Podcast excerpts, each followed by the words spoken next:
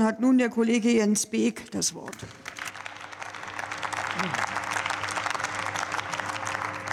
Das ist aber tief hier. Frau Präsidentin, meine sehr verehrten Damen und Herren, so ganz genau weiß ich jetzt gar nicht, was ich sagen soll. Normalerweise, wenn zwei Oppositionssprecher da waren, muss man sich ja verteidigen. Aber wenn ich Sie gerade richtig verstanden habe, bestätigen Sie genau das, was wir auch sehen. Wir machen heute das absolut Richtige, indem wir diese Verordnungsermächtigung vorlegen. Wir bedanken uns zunächst mal dafür, dass Sie das auch erkannt haben. Liebe Kollegin von der Union und liebe Kollegin von den AfD-Land. So, und dann ist aber ja die entscheidende Frage, Frau Schimke, Sie haben ja im Grunde gar nicht zu der jetzigen Verordnung gesprochen.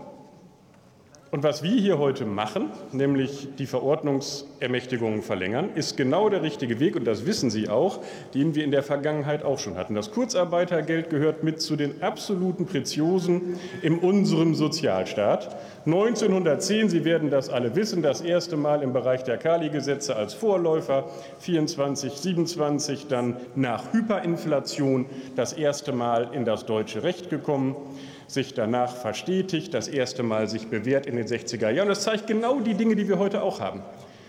Bei den Kali-Gesetzen mit Produktionsunterbrechungen, in der Hyperinflation danach als richtiges Instrument. Und wir wissen sehr wohl, und das hat die Kollegin Müller-Gemmeke gerade ja auch gesagt, dass das nicht die Lösung der Probleme ist. Aber sie ist die notwendige Brücke in unserem Arbeitsmarkt bis zur Lösung der Probleme. Und sie ist an der Stelle auch durch nichts anderes zu ersetzen. Und weil man ja zum Teil den Eindruck hat, Sie wissen gar nicht mehr, Frau Schimke, dass Sie ja an der letzten Regierung beteiligt waren. Wir wissen alle noch, die wir letzte Mal dabei waren, dass wir, dass wir die Beiträge zur Arbeitslosenversicherung durch die Große Koalition von drei Komma null auf zwei Komma sechs gesetzlich und dann mit zwei weiteren Verordnungen auf zwei Komma fünf und zwei Komma vier abgesenkt haben, weil wir die etwa sechsundzwanzig Milliarden Rücklagen hatten.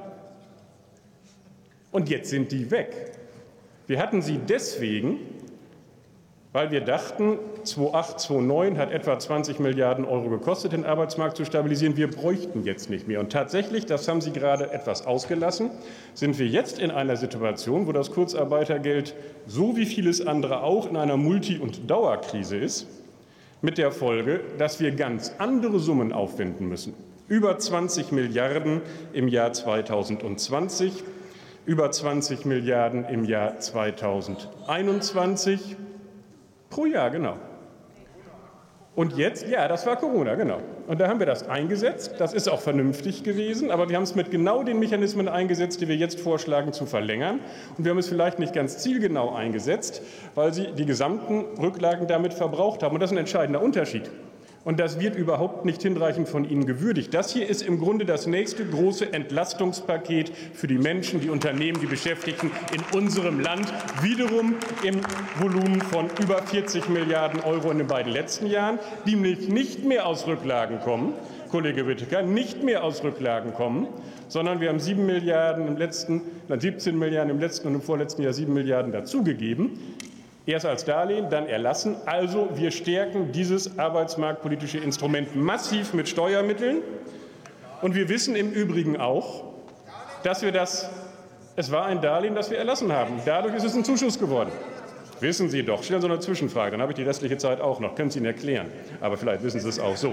Fest steht jedenfalls mal, Fest steht jedenfalls mal, dass wir die Rücklagen eben nicht mehr hatten. Die Vorsitzende der Bundesagentur war gerade im Ausschuss.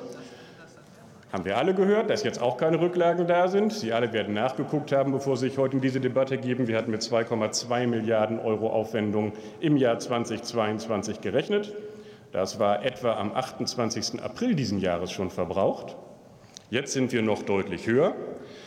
Und deswegen werden wir wieder ein weiteres Mal an dieser Stelle mit dem Bund, falls es dazu kommt, dass diese Instrumente genutzt werden müssen, helfen. Und diese Fortschrittskoalition, die diese Bundesregierung tragenden Fraktionen in diesem Haus bekennen sich sehr klar dazu, dass wir keinen Beschäftigten, kein Unternehmen und übrigens damit unseren Sozialstaat insgesamt allein lassen. Wir tun, was erforderlich ist, zielsicher, wirkmächtig und ohne große Diskussion. Wir freuen uns dabei auf Ihre Unterstützung. Einen letzten Satz an dieser Stelle will ich noch sagen. Wenn wir in der Zwischenzeit während Corona einen Aufwuchs des Haushalts der B A wegen der erheblichen Ausgaben, auch im Bereich Cook, auf über sechzig Milliarden hatten, dann ist das nicht einhergegangen mit einem Aufwuchs an Stellen in der B A. Und deswegen will ich an dieser Stelle, ich hoffe in unser aller Namen, ganz herzlich Dankeschön sagen den Mitarbeiterinnen und Mitarbeitern der B A, die uns durch die letzten Krisen gebracht haben und auf die wir uns fest verlassen können, auch falls es zu einer weiteren Krise am Arbeitsmarkt kommt. Dafür ganz herzlichen Dank.